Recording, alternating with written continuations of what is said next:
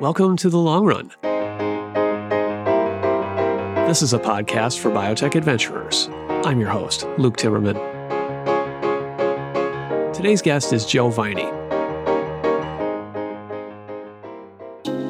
Jo is the CEO of Watertown, Massachusetts based Seismic Therapeutic. Seismic is working to discover biologic drugs for autoimmune disease. It's seeking to speed up parts of the process by using machine learning to assist with each key step, starting with structural biology to evaluate targets, and then including engineering of the protein drugs themselves. Jo comes to this position with a long track record. She was previously the chief scientific officer of Pandion Therapeutics, a startup acquired by Merck for 1.85 billion in February of 2021. Before that, she worked at Biogen, Amgen, Immunex, and Genentech. In this conversation, Jo talks about immigrating from the UK, how she found a career path in industry, and some key insights from her experiences that influence how she thinks about building a startup with a creative culture today. Now, before we get started, a word from the sponsor of the long run Calgary Economic Development. Calgary is home to more than 120 life sciences companies, from emerging startups to established firms. With this critical mass of research, technical talent, and expertise, the city is an active hub for life sciences innovation. Technologies homegrown in Calgary are changing the face of healthcare. Scientra is revolutionizing breast cancer detection using artificial intelligence derived algorithms. Nanotest is harnessing the power of nanotechnology to tackle chronic wounds and skin conditions. And this is only the beginning. Calgary's life sciences sector is projected to spend 428 million on digital transformation by 2024. If you're a bright mind or a bright company solving global health challenges, Calgary is the place for you.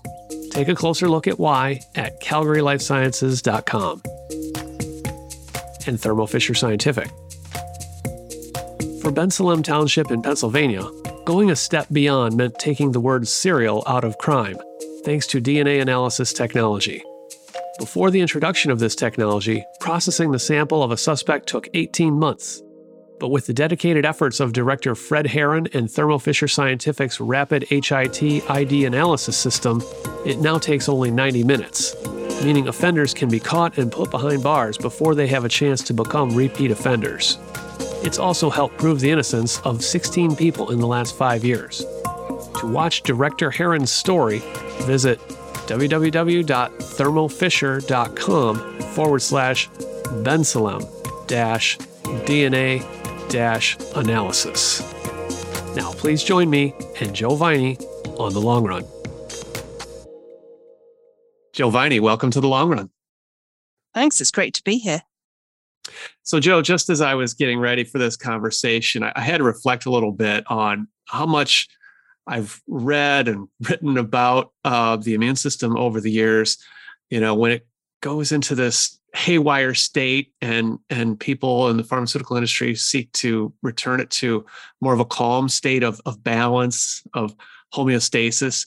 I mean there's so much that can go wrong uh, and a lot of these autoimmune diseases we don't even know what causes them. It's really kind of amazing how much we are actually able to do to tip it back into more of a calm state which is what you do that's right. Uh, actually, I would say that um, it's amazing that it goes um, adrift so infrequently, really. I mean, it's really a very complicated network, many cells, many chemical mediators, a lot of interactions um, between uh, regular tissue cells and the immune system. And surprisingly, for most of us, our immune system does a pretty good job of not only keeping us healthy, but fighting off infections. But it does go awry in autoimmunity. And we have the same cells targeting different organs of the body in different types of autoimmune disease. And that adds some complexity as we think about how to develop therapies. But at the end of the day, you can either think about blocking an overexuberant reaction, um, or you can think about stimulating the natural regulatory mechanisms. And certainly, as I've uh, worked on both sides um, of the fence, and and I think the industry, you know, right now is is focusing a lot of effort on thinking about how to restore normal immune homeostasis by stimulating those natural regulatory mechanisms. So I'm completely fascinated by this. Um, it's sort of been a, a little bit of a black box for many, many years. And I think we're starting to make some headway right now. It really is uh, never a dull moment in auto in studies of the autoimmune disease and, and inflammation. Um, so let, us just start off with a little bit about you and how you came to this. Uh, so where are you from originally?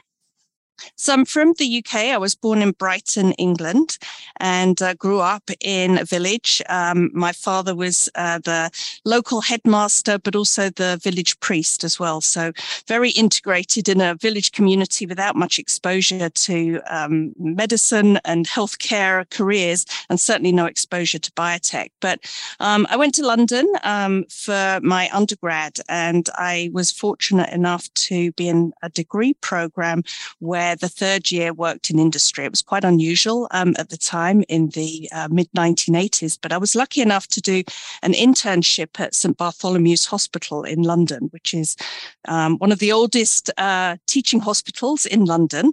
And uh, I had an internship in the pediatric gastroenterology department. And uh, it was there on my first day, actually, that I really got hooked on this concept of um, translational science and translational medicine. And so within within um, a couple of hours of arriving at work for my internship, I um, was in attendance at an endoscopy. A child with Crohn's disease was having um, an endoscopy. And I was completely blown away at the privilege of being able to not only see this, but later that day work um, back in the lab, isolating the lymphocytes from biopsies um, from that um, individual. And, and it really just sort of made me um, in an instant, in a flash, understand that the science that I was studying in college could actually be applied directly to uh, understanding disease and potentially thinking about therapeutics.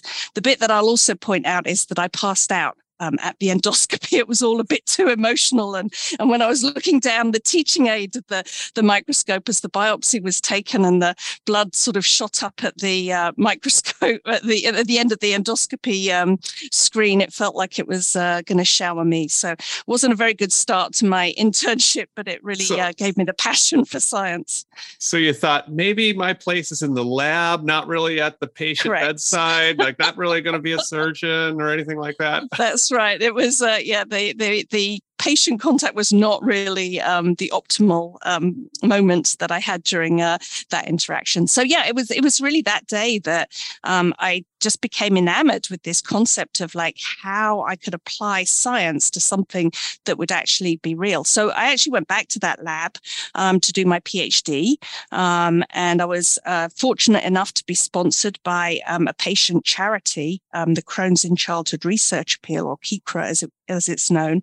Um, so I spent three years doing that, uh, the PhD there, completing that, did an academic postdoc. And then um, that was when I then came to the States to uh, have my first exposure to biotech, actually, and uh, so Genentech. I did a postdoc there. Your, your first postdoc was Cancer Research UK? Mm-hmm. Yep, that's right. Yep. Now, were you so, were you thinking that you might go into cancer research at that time?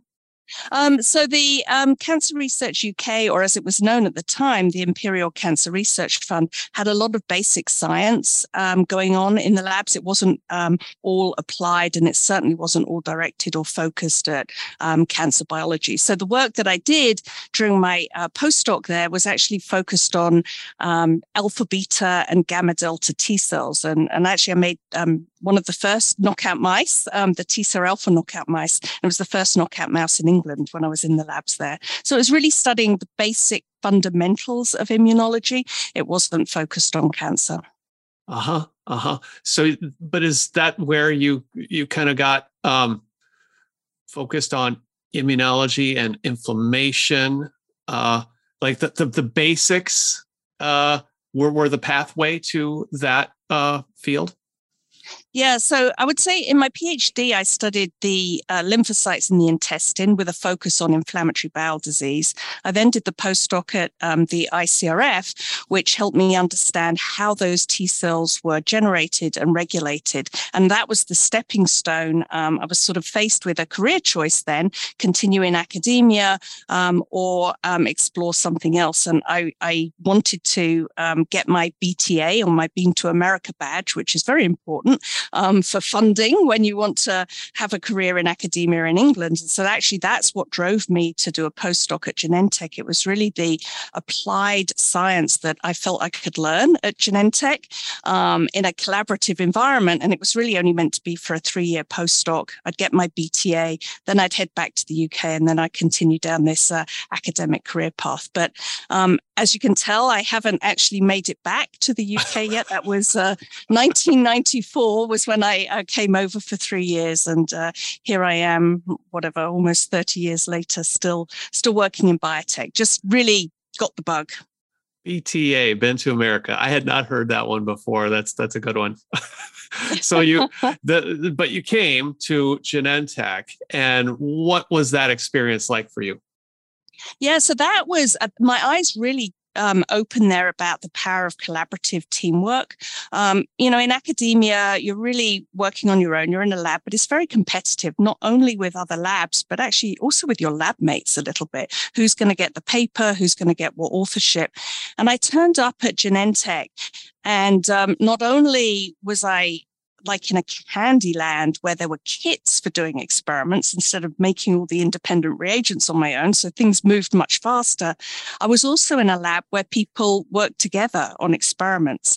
And that teamwork and collaboration and that sort of community around a shared purpose of try, trying to drive the science forward was what really hooked me in and convinced me that this was how I wanted to pursue my um, career, making medicines, understanding disease. I wanted to do it in an environment with other people who had complementary expertise, but shared that same purpose for trying to build medicines. So, whatever people said about industry back in your academia days, it didn't really apply. You, you saw this as a perfectly good place to do science. I thought it was an awesome place to do science, and um, and I had no idea because yeah, when you're in academia, there's you know this view that going to industry is the dark side, and uh, I had completely the opposite experience. It was like a light was shone on um, the um, how to do science properly and how to accelerate uh, discoveries. So you're there for a while, uh, and then you headed up to Seattle to Immunex. Uh, what did you work on there? Yeah, so um, so when I was at um, Genentech, I had worked on MAdCAM, which was a cell adhesion molecule which drives trafficking of immune cells to the intestine. So it sort of it was a con- uh, con- continuation of the work that I'd done in my PhD and a little bit of the alpha, beta, and gamma delta T cell work I'd done at my postdoc.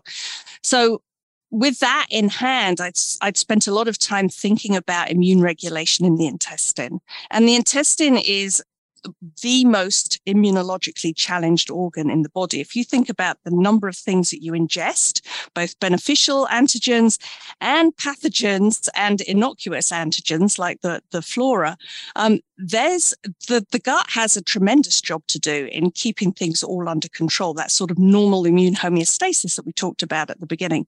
So, with that as my springboard, when I moved up to Seattle, I went to Immunex, and the goal there was to actually set up a group focused on trying to develop new therapies for inflammatory bowel disease. So, that was really my mission um, when I joined the company. And so, I spent a fair amount of time setting up animal models um, of disease, but also when I was there, really trying to understand how dendritic cells or antigen presenting cells could present these beneficial and harmful antigens at the same time to T cells.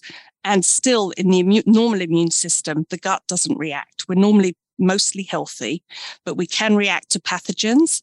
But when the immune system loses control, that's when inflammatory bowel disease can occur. So that was where I really sort of took all the learnings from my internship, my PhD, my um, two postdoc positions, and sort of put them all together, really with a, a drug development program. And those were the years when uh, Immunex was advancing Enbrel. Um, huge success, but that was sort of. It sounds like you were you were further back, like in the earlier stage uh, discovery uh, and development? Yeah, that's right. So um, there was a lot of excitement and a lot of effort um, being put on Enbrel. It was in its late stages um, of clinical development and going through regulatory approval. Um, but that was really um, the inspiration, actually, for those of us who were working in the earlier stages of discovery, is how something that could be invented at home, um, a biologic, could actually clinical trials and actually could have such a remarkable impact uh, on many different diseases. And, and as you know, um, uh, really has uh, had efficacy in so many different diseases, including rheumatoid arthritis, psoriasis, psoriatic arthritis, ankylosing spondylitis. Many, many different um, disease diseases have benefited from not only Enbrel but other TNF inhibitors as well. And I think that told us a lot about the power of biologics and how biologic therapies could be used to be a very targeted way of sort of readjusting the immune system so that it can get back to the normal immune homeostasis. And there were a lot of people there, you know, familiar with, uh, you know, protein engineering, uh, molecular biology. So, like, I don't think a lot of people know, but Enbrel is actually a, a fusion protein as I recall. It's not a monoclonal That's antibody. Right. So there's right. just different ways to approach, you know, the TNF receptor and and you know soak up those inflammatory cytokines if that's what you want to do. And so you, you had lots of these tools, right, to to work that, with. That's right. Yeah, and it really opened my eyes that we didn't have to think about antibodies only as a way to block cytokines or cytokine receptors. And as you rightly point out, um, Enbrel is a soluble TNF receptor, so it's the TNF receptor, the TNF binding parts of the TNF receptor on an antibody backbone.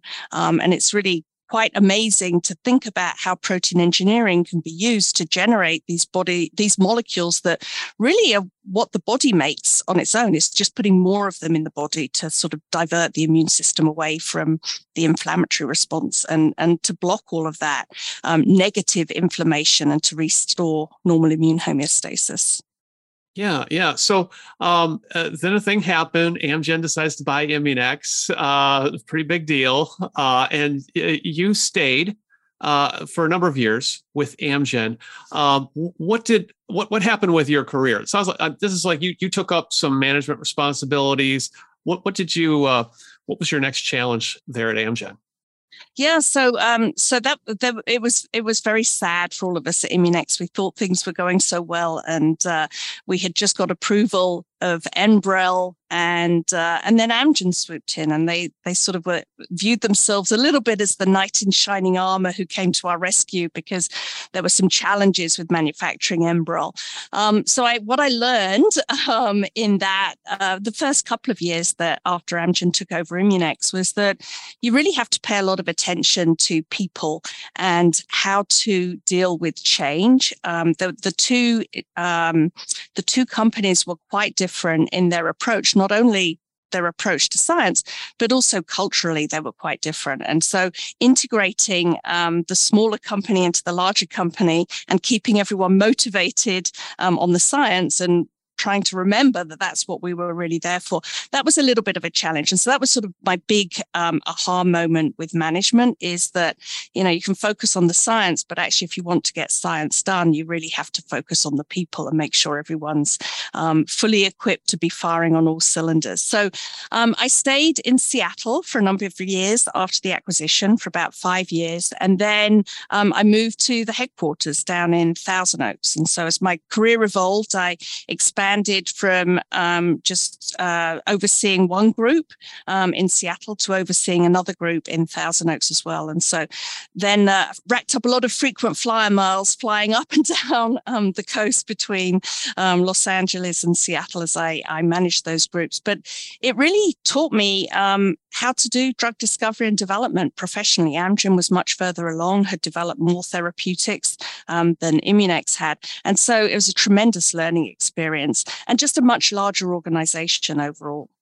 You know, that was, of course, uh, my beginning as a biotech writer and I, I got hooked on that story that that interesting juxtaposition of the companies and their cultures you know i mean my impression and correct me if i'm wrong here but um, immunex had that that freewheeling scientific uh, uh, kind of an irreverence to it uh, a, a, joy of scientific discovery. It reminds me of Genentech in some uh, ways.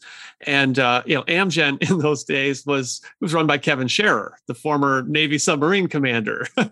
um, it, it, there was a discipline uh, to the place, uh, and uh, obviously Amgen had been very successful with the original Epogen and Neupogen, and and it knew how to manufacture these biologics at large scale. So it, it definitely. Um, in some ways was the the knight that did come in and solve the Enbrel shortage. Um, but um, but yes, there was a lot of of tension, uh, as I recall, around that uh, that merger. Yeah, I think you uh, really described it very well. Um, Immunex and Genentech were both like research boutiques, really. They were sort of um, academic labs, but where people really collaborated and had the tools to um, create really innovative medicines and to do it very quickly. And, and Amgen was a different beast. It really was a much more, well, it was a larger organization and so had to have more sort of um, measures in place to make sure that resources were appropriately allocated. But yeah, quite a different personality. Calgary is home to more than 120 life sciences companies, from emerging startups to established firms. With this critical mass of research, technical talent, and expertise, the city is an active hub for life sciences innovation. Technologies homegrown in Calgary are changing the face of healthcare. Scientra is revolutionizing breast cancer detection using artificial intelligence derived algorithms. Nanotest is harnessing the power of nanotechnology to tackle chronic wounds and skin conditions. And this is only the beginning. Calgary's life sciences sector is projected to spend 428 million on digital transformation by 2024. If you're a bright mind or bright company solving global health challenges, Calgary is the place for you. Take a closer look at why at calgarylifesciences.com. And from keeping serial offenders off the streets and giving families the closure they need to helping people prove their innocence, Rapid DNA has been a game changer for Bensalem Township in Pennsylvania. Through Director Harran's commitment and willingness to go a step beyond in his duty to protect and serve, it's safe to say that his community now sleeps a lot easier at night. Watch Director Harran's story at www.thermofisher.com forward slash Bensalem dash DNA dash analysis.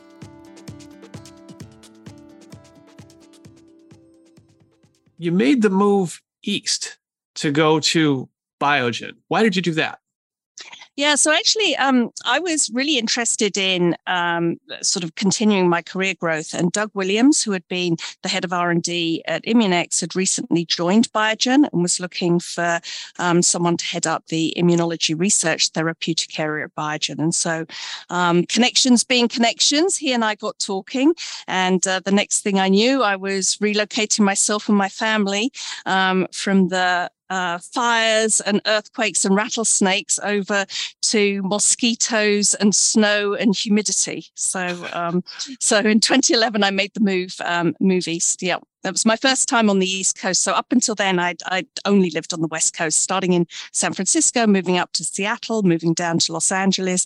I'd sort of done that coast, and uh, th- then it was time for um, trying out the East Coast so a little over 10 years ago and as, i recall this was really around an inflection point i think for the boston hub. A whole lot of things were happening. Big pharma companies were moving in. Uh, the, a lot of the first generation companies were maturing and had products coming out a lot of venture capital. So what, what were your impressions when you got there to uh, cambridge yeah, it was hugely exciting. Um, you know, I think if I had moved from Seattle, where there was um, a smaller but sufficient um, biotech scene, if I'd moved from Seattle to Boston, it would have been a little bit of a transition. But when moving from Thousand Oaks, where really there was only Amgen, it was the only game in town, um, or the only big game in town. When I moved to um, Boston, and there was Biogen and all these other biotech companies, large, small, big pharma, tiny startups. Um, I was completely blown away by the intellectual capital that existed, and and I I couldn't believe that whatever coffee shop I went into, um, there were people with IQs probably you know, double or triple my IQ. It was just, it was completely, um, you know, I was, I was, I was in, entranced by uh, this um, environment where there was just so much going on and so many smart people and so much motivation and um, a lot of support for uh, trying new things and, and really pushing the innov- innovation envelope. And so that was my start um, here in 2011. It was at Biogen. Biogen was going through um, sort of a, um, a little bit of a reorganization to as it as after Doug and George had come in. Um, so George Scangos and Doug Williams, um, and it was a really exciting time to be there for the um, first few years, where we had many different therapeutic areas and managed to develop a number of molecules which made it into the clinic um, in that time. Yeah, and then you got the startup bug.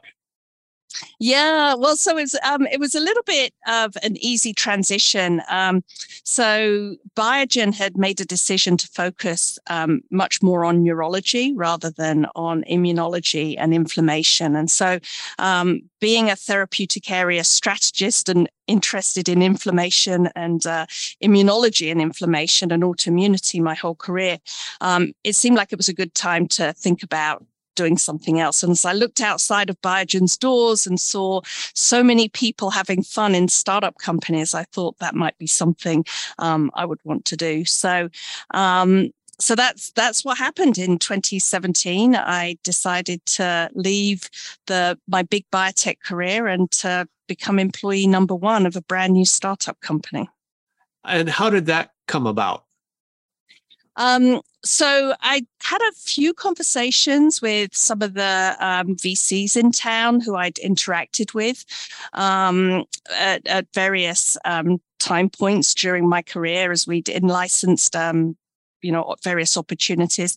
And i met alan crane um, who's a venture investor at polaris partners. We had coffee at the Koch cafe.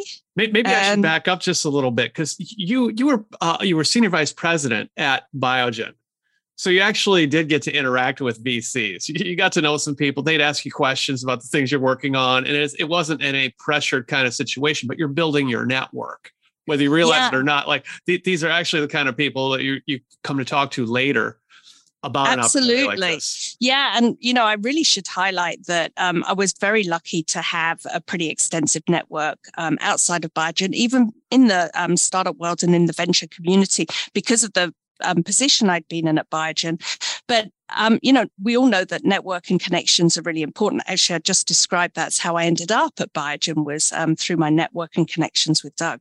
So, um, so I'm anyway, sorry, I, I, interrupted. You were you were saying that you met with Alan. Crane. Yes, yeah. So I met with Alan Crane. We had uh, uh, we had coffee in the Koch Cafe, and um, and he uh, talked to me about some ideas he had about tissue tethered immune regulation, and I was completely enamored with this concept, and and actually was feeling a little bit embarrassed that I'd spent my whole career trying to think about making medicines for autoimmunity, and I'd never really thought about it um, in a tissue tethered um, sort of using a tissue tethered approach. So we got chatting and uh, and then we met for another coffee and another coffee after that and and that was really how we came to put Pandion together and what so do you mean it. by a, a tissue tethered approach Oh, so so we were just talking using Enbrel as an example. This was um, Enbrel's uh, a soluble TNF receptor, so it floats around the body. So it's a drug that floats around, catches cytokines that are um, going around the bloodstream and neutralizes them. But it works throughout the whole body. And what we were trying to do was to think about, for example, if you have inflammation in the kidney, how do you get a drug to work only in the kidney and to spare the rest of the body? Or if you have inflammation in the intestine, how do you get a drug to work only in the intestine and not anywhere else in the body? So the um, concept that we had for Pandion was to dock our immune modulators in the organ where there was inflammation, and then use those immune modulators to only modulate immune cells right in that proximity where the inflammation was happening. And so that was really the thesis behind the company was to um, use these tissue tethered modulators. We wanted to stimulate natural regulatory mechanisms. We felt that was the best way to sort of create a cloak or a halo um, around the organ where there was inflammation to just, you know, allow the inflammation to calm down and the tissue to restore itself to, um, you know, a healthy state. So, were there special, uh, you know, delivery chemistries necessary to like keep the molecule confined to the organ, or how how did you think about keeping it confined? Yeah, well, we were using biologics. And so, um, unlike with small molecule chemistry, where you can think about um, different um, places where there can be exposure of a drug, we had biologics. And so what we used was actually an antibody directed um, tissue tether. So for the gut, we were making tissue tethers that were directed towards MAdCAM, the mucosal cell adhesion molecule, which is only expressed in the intestine. And then for skin tethered and kidney tethered um, molecules, we were using antibodies that bound to antigens that were expressed in those tissues. So parts of the, the um, kidney or the skin um, uh, that allowed these antibodies to sort of stick and glue and dock on and then stay there. And then the other end of the molecule was going to modulate the immune system. Okay. So it's it depends heavily on getting the right antigen, the, the biology guiding you there. Absolutely. It was all about biology. It wasn't about um, chemistry. That said, um, what we learned as we were um, progressing our programs that you need to spend a lot of time thinking about how the antibody binds, what affinity and what avidity it has. So that, um, but it was really all about the antibody properties. It wasn't any funky chemistry.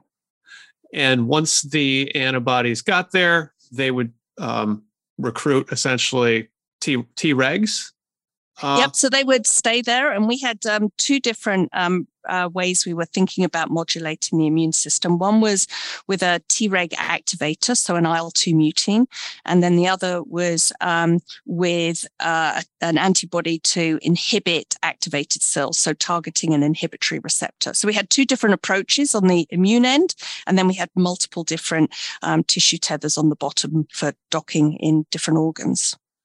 And Pandion, you just uh, synthesized these biologics in house and developed all of this very quickly. Yes, we got lucky. I mean, science is a lot of hard work and it's um, even more luck. And so um, we were, um, we had a relatively small um, team um, and and we got very lucky. And within a year, we'd identified an IL two mutein that was incredibly selective for activating Tregs, um, and we chose to push that forward and develop it. So the first molecule actually was not tissue tethered. It was a molecule that worked throughout the body, but we felt it had um, very favorable properties for um, Treg activation. And, and that molecule was called PT101. Um, um, we managed to get that into the clinic very quickly. Um, so in early 2020, right before the pandemic, um, we took PT101 um, into healthy volunteers and we were able to complete our clinical trial, fortunately, um, during the pandemic. And we got some um, very exciting data that resulted in Merck being interested in Pandion. And that was, that was the end of Pandion for me. It was the end of the road because Merck bought us. So great for patients. Um, uh, Merck has much deeper pockets and is able to take that drug forward in many different disease indications because there's a lot of opportunity there. Um, but that was uh, four years and one day was how long um, Pandion lasted.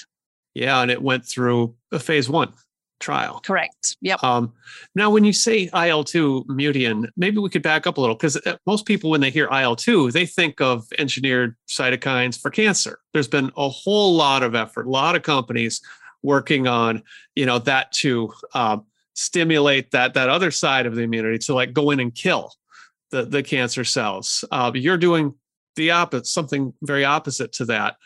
Uh, were you able to build on some of those uh, um, other efforts or, or learnings?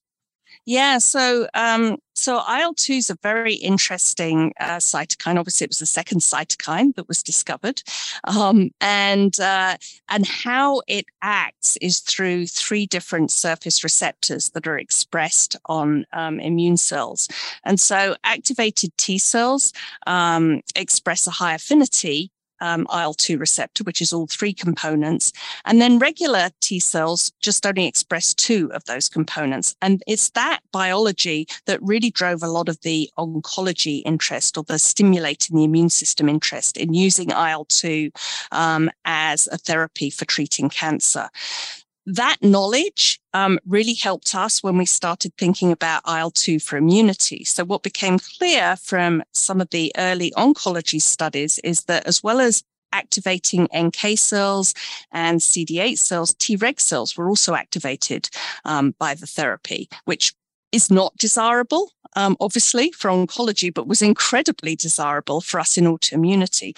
So we and many others um, spent a fair amount of time looking at how IL 2 interacted with the three components, the alpha, beta, and gamma chains um, of the IL 2 receptor, and making modifications to IL 2 that could alter how it interacted with any of those three receptors. And so um, for the IL-2 mutein that we made for autoimmunity, we and others um, have made mutations um, in IL-2 that allow it to preferentially bind to the three receptors that are expressed on Treg cells. But it certainly came from a lot of the work that stemmed for many years before um, in the oncology space. And that was the PT101 molecule that um, Pandion created that was bought by Merck. So there was some engineering fine tuning, some some changes. Oh, there was a lot of, of fine tuning. The, yeah. the, you know, the amino acid switches here or there. What what effect does that get in terms of dialing up the Treg activity that you want? Yeah, it was it was it was single amino acid changes and then multiplexing those single amino acid um, changes to create a final molecule that could bind preferentially um, in a way that um, activated Tregs. And, and that was the discovery that, you know, we stumbled upon um, a, a, combination of mutations that, um, that really drove impressive selectivity for Tregs.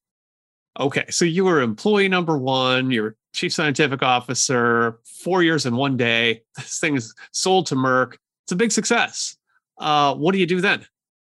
Yeah, well, so I was thinking about hanging up my dance shoes for about, um, you know, a microsecond or two when I had another conversation with Alan Crane, the same person who was a co-founder and chairman of the board of Pandion, um, and he um, said he'd been thinking about something new, and would I be interested in chatting with him and with Tim Springer about a new idea that they had, and uh, and so of course, being always interested in the science, um, I turned around and said, sure, let's have a conversation. And, and so that was the um, origins of Seismic, which is where I'm working now.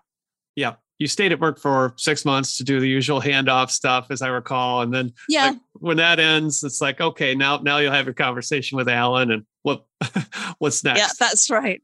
Yeah and um, yeah and the six months is i mean it's really important to stay and make sure that the programs and some of our people were fully integrated. I think that you know drug discovery and development is a very complicated process and it's it's just not possible to hand it over um, in a short time frame so the six month was six months was um, a perfect time frame for making sure that our little baby was going to be taken care of by merck Okay, so that's now theirs. Um, now, seismic. What what what's the basic concept here that you and Alan discussed? Yeah, so so Tim and Alan had been um, talking along with some of the other um, academic founders of, of Seismic, particularly Debbie Marks and um, Jeff Ravitch and Eric Sundberg. So they'd been talking about was there a way to use machine learning to accelerate the drug discovery process to make um, multiple amino acid changes in a protein to alter how it would drive biology. So I just explained to you how we did that sort of piecemeal at, at Pandion. We made uh, lots of single amino acid changes and then by trial and error had to put them together and, and, make proteins. But with machine learning, you have the ability to not just make, you know, a handful or tens of um, mutated proteins. You can actually make hundreds of thousands of um, proteins by using computers to simulate um, what amino acid changes will do to a protein and how it will interact with its um, counterpart receptors.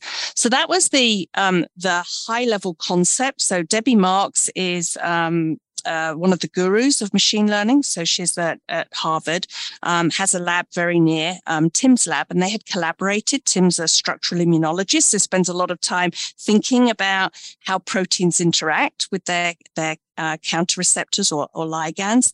So they were talking first. Um, and then Eric Sundberg and Jeff Ravitch also joined the conversation as we started to think about could we put together machine learning, structural immunology, and translational immun- immunology into a platform that would allow us to develop the next generation of immune modulators. And it could either be for cancer or for autoimmunity. At Seismic, we're focusing first on autoimmunity, um, but it's using those tools and those founda- foundational scientific technologies together in our drug creation process that is going to um, enable us to uh, think about what medicines comes, ne- comes next for uh, autoimmunity.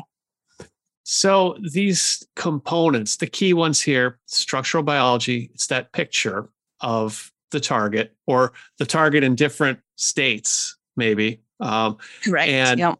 and so like really understanding that what you're trying to bind with, along with the the protein engineering, whether and that could be that could come in lots of different forms, whether it's an antibody or fusion protein of some kind. Uh, binding properties to that target. And then what's this third piece that you described, the translational immunology? These are the assays? Yeah, so really understanding how um, what how do we measure um, in the lab the impact of changes that we make in the proteins. So it's requiring us to develop um, new approaches for uh, studying the biology um, so that we can look at at many different attributes of the molecule all at one time. So, do we have greater activity? Do we have greater inhib- inhibitory activity? Do we um, need more of the um, antibody or recombinant protein? Do we need to alter the avidity or the affinity of the components of this engineered protein to get us the, the biology that we want? So we need to dissect out how the immune cells respond to these alterations that we're making in the protein so that we can really understand the impact um, of our engineering. And you are making those single amino acid changes kind of um, systematically, uh, and and uh, but you can you can find out what they're doing much more quickly. Yes, we're making the um, amino acid changes not singly anymore, but um, in parallel. We're making multiple amino acid changes um, all at once. And that's what the machine learning really allows us to do. So historically, we would manually look at a structure and we would um, say, well, that amino acid on that cytokine looks like it interacts with those amino acids on that receptor. So why don't we see what happens if we make a change there? Well, that change could result in the collapse of the cytokine. And so then we're like, okay, well, that was a bad change. But if we use machine learning, we can say, well, what if we made that change and we made a change up here and a change over there and a change down here? Now, can we actually make that cytokine? And now can we test what happens if we've made those four changes all at once? The cytokine still stays together. It's still in its similar format. Now let's see what that does um, when we expose it to our immune cells. And so it's that parallelization or the multiple amino acid changes at once that allows us to explore sort of the real estate on the cytokine or the protein um, that we otherwise might not have explored if we couldn't make the protein because that one change caused the whole thing to collapse. Now, obviously, there's just about infinite possibilities of things you could do on, you know, in silico uh, and the, the machine learning enables that uh, all, all, these possibilities. But you all have to decide okay which ones are we going to synthesize physically in the real world and then put through our immunological assays? How, how do you do that? Yeah, so so that um, so this is where the um, machine learning and human um, experience sort of intersect, and so we um, group the prototypes that we generate in silico and then choose representative examples to uh, test. So to actually make that protein of that prototype and then test it um, in our system. So it's definitely not that machines can do all of this without humans. We still need a little bit of human experience to help with the clustering and the grouping of those prototypes. And then using um, now we have the ability um, to use high throughput approaches for generating multiple proteins at once and miniaturizing our assays so that we can actually look at, you know, a few hundred molecules um, at the same time. So it's not as labor intensive as it was a couple of decades ago, where it was one uh, sequence and one transfection and one protein and one protein purification and one test. We can actually do a number of these in parallel now, but we do need to still have that human overlay um, on the proto- the hundreds and thousands of prototypes that we we create. And then when we get some interesting data, we say, okay, let's go back and explore more of the muta- uh, more of the um, proteins that we've generated in in this grouping to see if we can enhance or diminish um, some of the activity we're looking for. How helpful has the, um, the the general advancements in AI for drug discovery been for what you're doing? Because I mean, a lot of people listening probably have heard of, you know, the, the big breakthrough with Rosetta Fold and AlphaFold. Uh, you know, the ability to take, you know, an amino acid structure and and predict its function. Now, I don't think that works hundred percent of the time in every situation, but I mean, it's it's it's pretty amazing. Um, people have been working on this yeah. a long, long time. So, like, how has how does that help, or what you do, or does it? Yes, it absolutely. Um, I mean, the field is moving incredibly quickly at the moment, and um, and the advances are tremendous. And I think we're all learning from each other, and and and so we absolutely um, are watching what's going on in this space. Um, a lot of artificial intelligence and machine learning is being applied for looking for new targets. Um, that's not how we're applying machine learning. We're really focusing our efforts on how do we use machine learning to create um, uh, therapeutics for intervening in pathways that we're interested in. But the um, AlphaFold, as you've mentioned, is a, is a tremendous um, uh, asset to uh, science where we can actually now have a look at how do proteins um, interact. And so all of these models uh, come together where we've been working on machine learning approaches that enable us to look at um, how to invisibilize um, a protein. And by that, we mean how do we can we predict what are the epitopes that would be recognized by the immune system and how would we make mutations to make the protein less visible? And so that's really how we um, sort of put together some of this structural information with the engineering that we're doing. Make it less visible so that it's uh, uh, less immunogenic? Mm-hmm. Correct. Yeah. Yeah. Yeah. And so I think that's, you know, that's a challenge that um, we all focus on with biologic therapies. Actually, antibodies are the perfect example. You know, a couple of decades ago, most of the antibodies were made in, in mice or rats, um, and they were immunogenic. So they might have benefit um, in, as a therapy, but they were immunogenic and that very much limited their use. Then we engineering evolved and we had um, chimeric um, antibodies, which were um, mouse antibodies sort of grafted onto a human backbone. And then um, a decade ago, we had the evolution of fully human antibodies that, uh, and, and pretty much most antibodies that go into the clinic right now are fully human antibodies. So we know that immunogenicity is a really big problem for um, any protein therapeutic.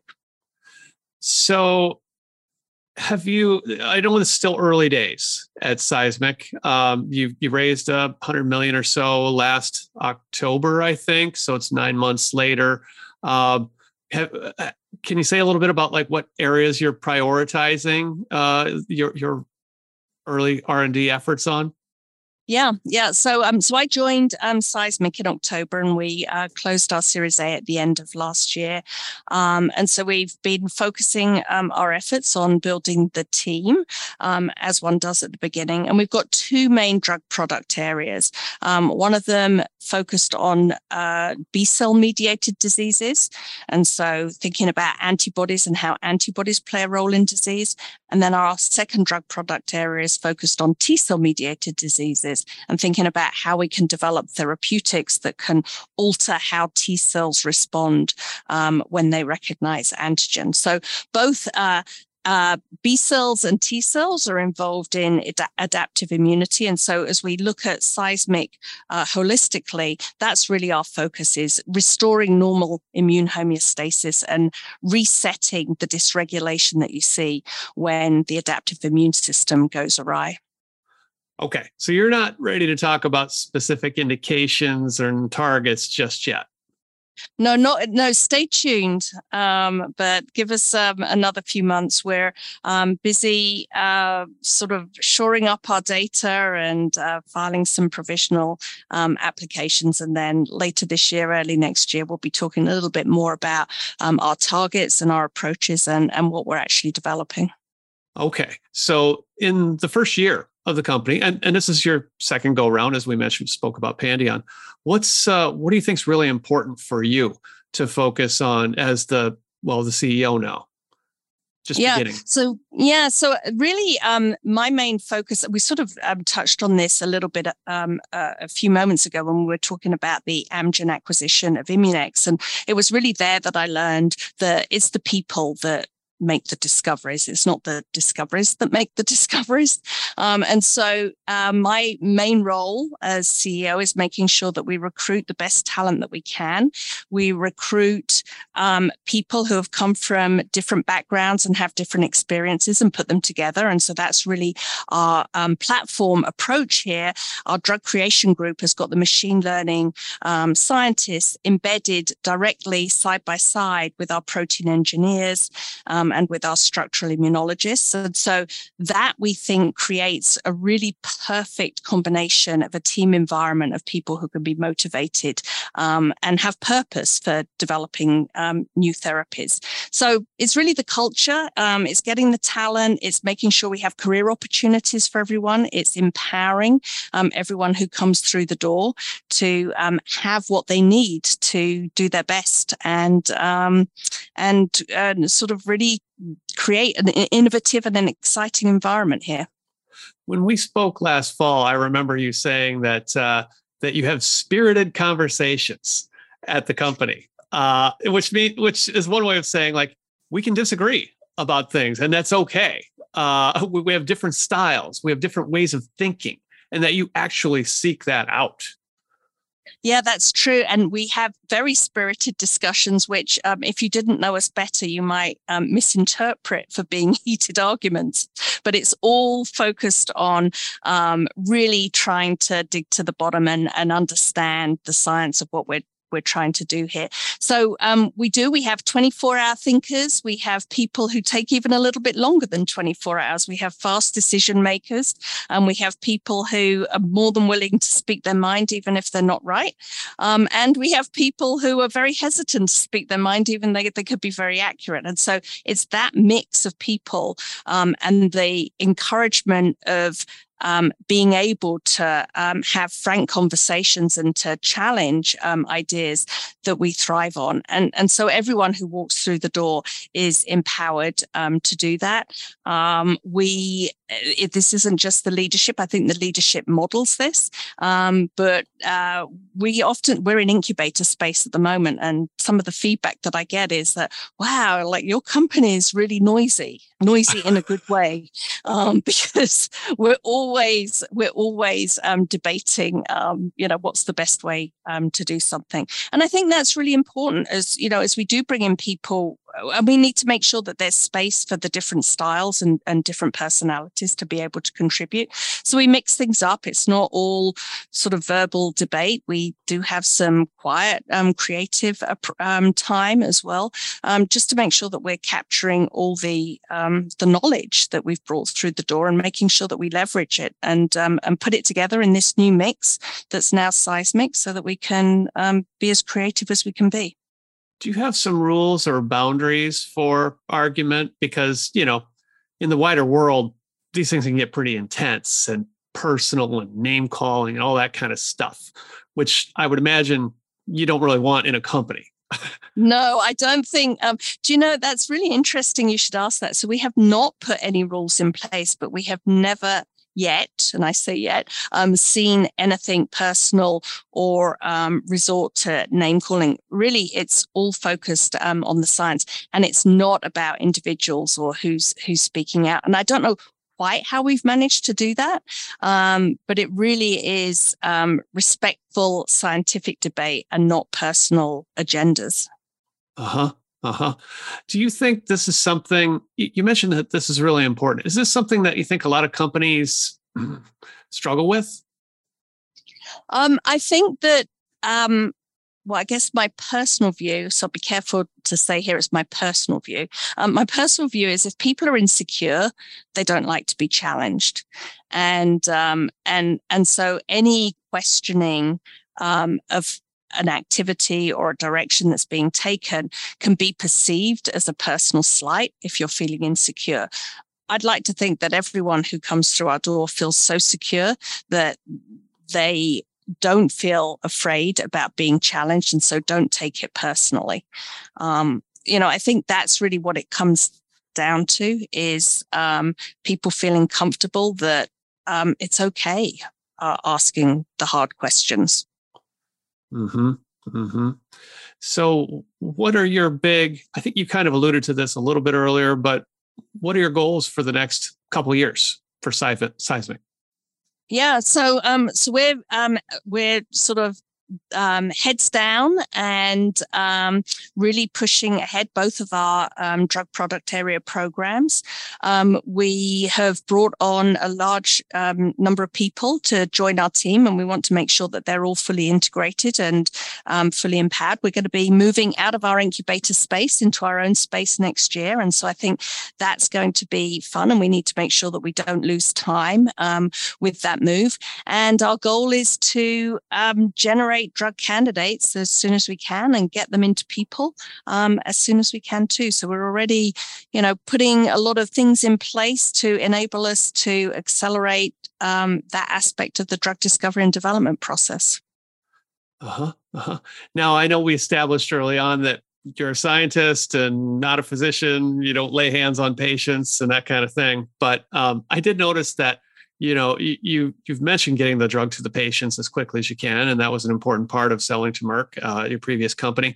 Um, and i also saw that you did um, you participate in life science cares in the boston community. Uh, so there's seemingly an awareness of like biotech not exactly operating in the little vacuum like your own little incubator space that you never leave with your 25 people.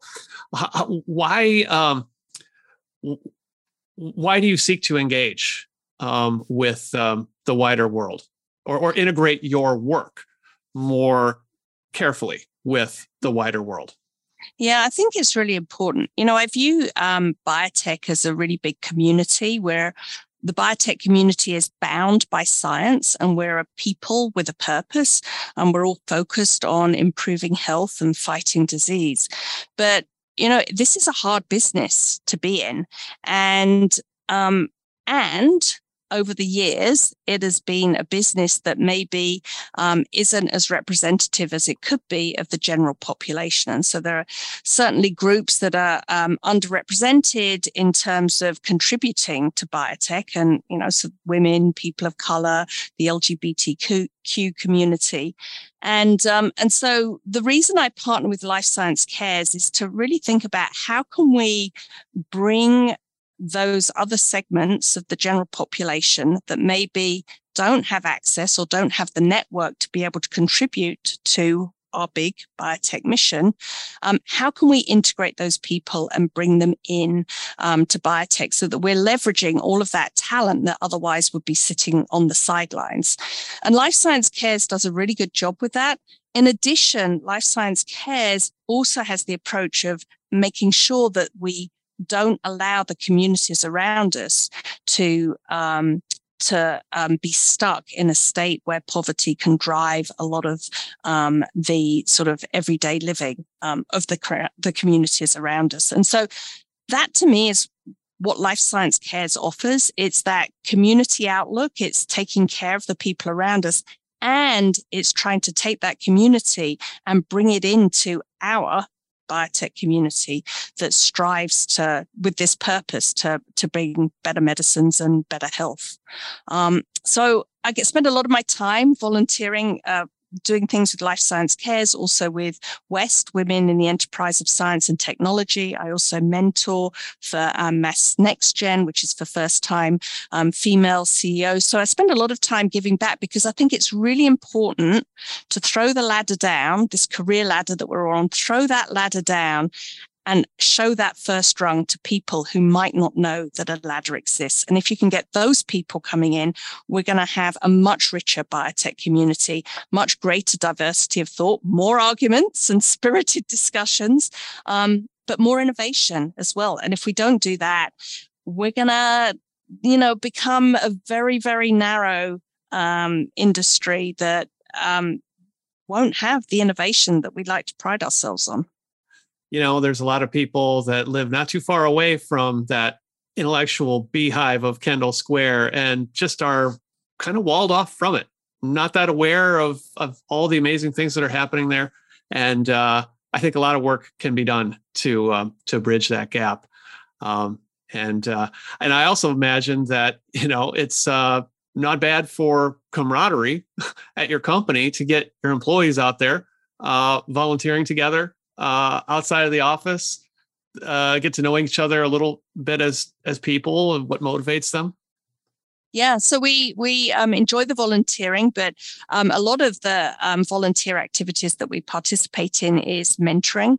Um, uh, so specific mentoring for getting um, a more diverse community uh, into biotech. So I mentioned um, West. We also have people uh, on our staff who mentor with Project On Ramp, with uh, Career Forge. This is a new Lab Central Ignite program. It's all about how do we help people see this career that they knew nothing about. And I sort of reflect back on how did I stumble upon science? I was lucky enough to do an internship. I was sponsored by a charity to um, give me sort of a, a, minimum wage to be able to work that year um, as an intern in a lab. And it opened my eyes to a career that I had no idea existed. And if we can do that for more people, just think about what a rich population um, we'll have of people who otherwise know nothing about um, this industry. People have to start somewhere, and someone yeah. has to extend that hand. Yep. Yeah, and so we're very active. You know, even at Seismic, we have a number of interns um, from the Gloucester Biotech Academy, Project On Ramp, Career Forge. Um, it's it's an important part of our um, mission is to give back as well, and so in addition to the camaraderie we have when we're digging um, in a garden in you know in Roxbury, we have a lot of camaraderie when we've got some of our you know entry level scientists feeling proud about mentoring and and helping someone um, learn the skills that are needed to have a career in biotech. So it's uh, you know it we give a lot and um, and hopefully we'll make the world a better place and have a few people find that rung of a ladder that they didn't know about. Well, it sounds like a really well-rounded approach to building a company that can that can last uh, and continue to churn out more and more products that help people with autoimmune disease and and maybe some other things too. Um, I think we're out of time. Thanks so much, uh, Jo, for joining me today on the long run. Yeah, thank you very much. It was a pleasure.